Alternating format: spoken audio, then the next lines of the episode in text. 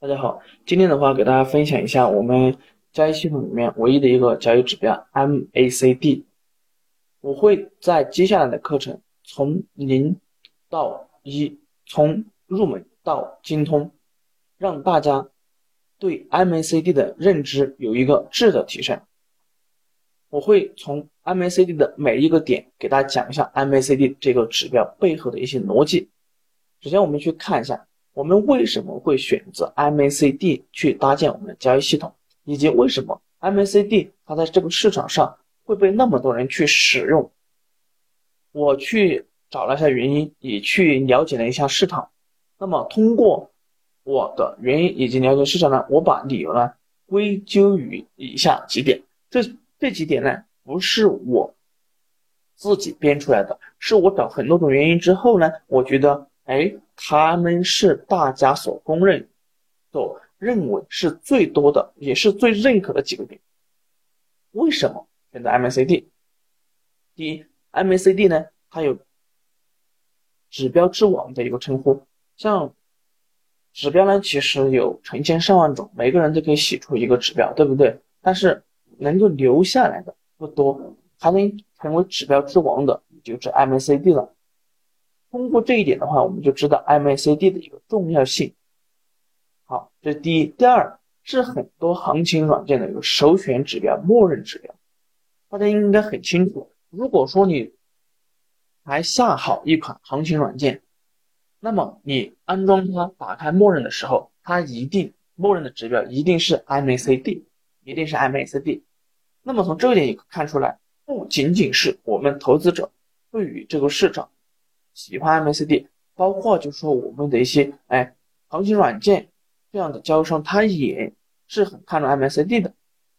好，第三，它是被运用的最多的一个指标，也是被历史检验过、公认的抄底、抓底最好的指标之一。那么通过这些呢，我们就知道 MACD 很重要了吧？好，那么我们讲那么久。MACD 的重要性，我们去看一下 MACD 到底长个什么样子。好，这是我们 MACD 长的一个模样。我们一会儿会讲里面的红绿的、白黄白的，哎，包括我们虚线到底是什么，我们一会儿过去讲一下。好，那么我们 MACD 到底是什么东西？MACD 它的中文呢是简称指数平滑异同移动平均线。哎，大家可以看一下啊，指数平滑异同平均线。那么我们的 MA 呢，就是移动平均，就是我们均线的意思。对应后面的一个 CD 呢，就是我们收敛与发散。那么这个收敛与发散呢，是什么意思？下面给大家备注了一下啊。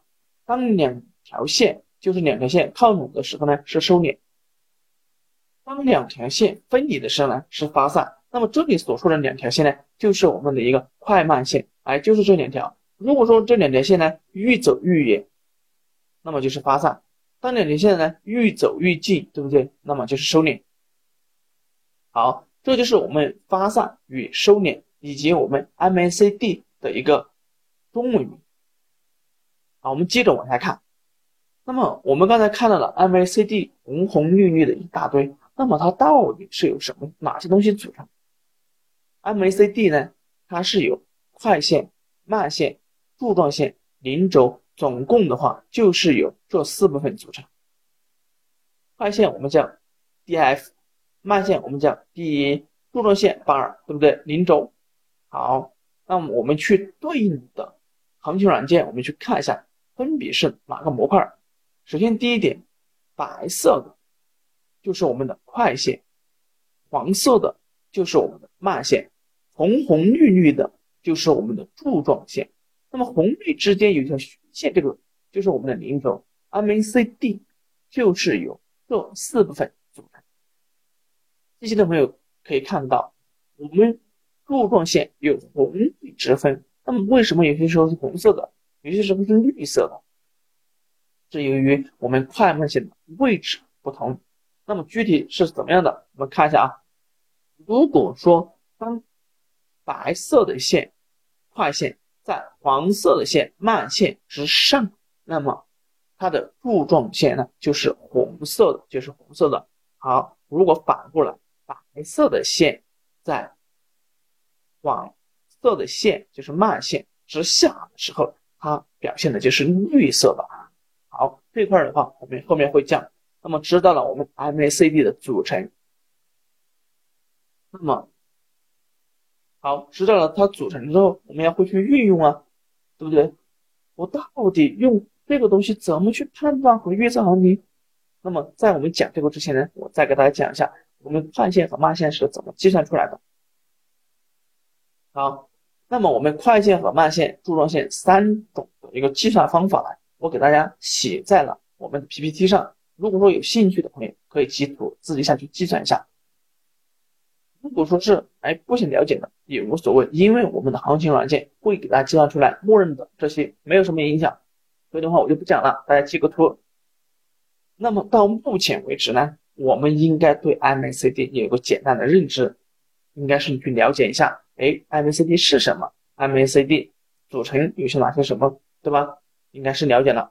那么我们了解之后，我们就看一下。我们用 MACD 如何去预测、判断、研判我们的一个行情？说白了就是去如何用 MACD 去做交易。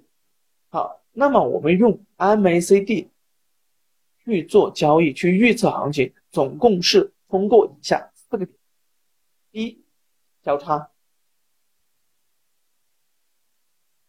第一个点就是我们的交叉。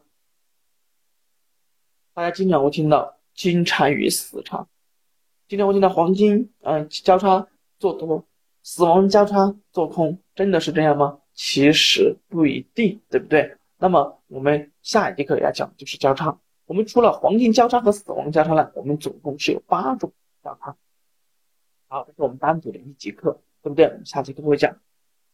第二形态，那么我们知道 K 线有 K 线形态，哎。早晨之星、黄昏之星、W 底、M 头、头肩顶、头肩顶、旗形三角等等一系列的形态，但是有很多人不知道，我们 MACD 也是有形态，单峰形态、双峰形态等等一系列的，对不对？好，除此之外呢，第三讲呢，背离，背离有很多人就更熟了，哎，我知道嘛，顶背离、底背离。突然之间好像没了，是不是？其实不是，还有我们给大家讲的，哎，隐藏背离、隔堆背离、当堆背离，其实背离也有很多种划分。背离运用的好，胜率高一点的，其实就是我们的隐藏背离。隐藏背离呢，很多人在市面上是看不到的，有些人甚至连做了很多年的交易，连隐藏背离听都没听说过。好，那么除了我们背离呢，我们还有一种分析方法就是趋势。哎，大家都知道。我们价格行情有趋势啊，上涨趋势、下跌趋势，对吗？那么我们 MACD 呢，它也有趋势啊，那 MACD 也有趋势线啊，MACD 有上升趋势线、下降趋势线、横盘整理啊，有箱体啊，对不对？MACD 也是有的。那么接下来呢，我们会通过这四点，一二三四这四个点，给大家把 MACD 逐个的击破。让大家对 MACD 有更深层次的了解。今天的话是先让大家大体的话对我们接下来的课程有一个把握，对 MACD 呢有一个了解。关注我，我会带给大家更多有关 MACD 的知识点。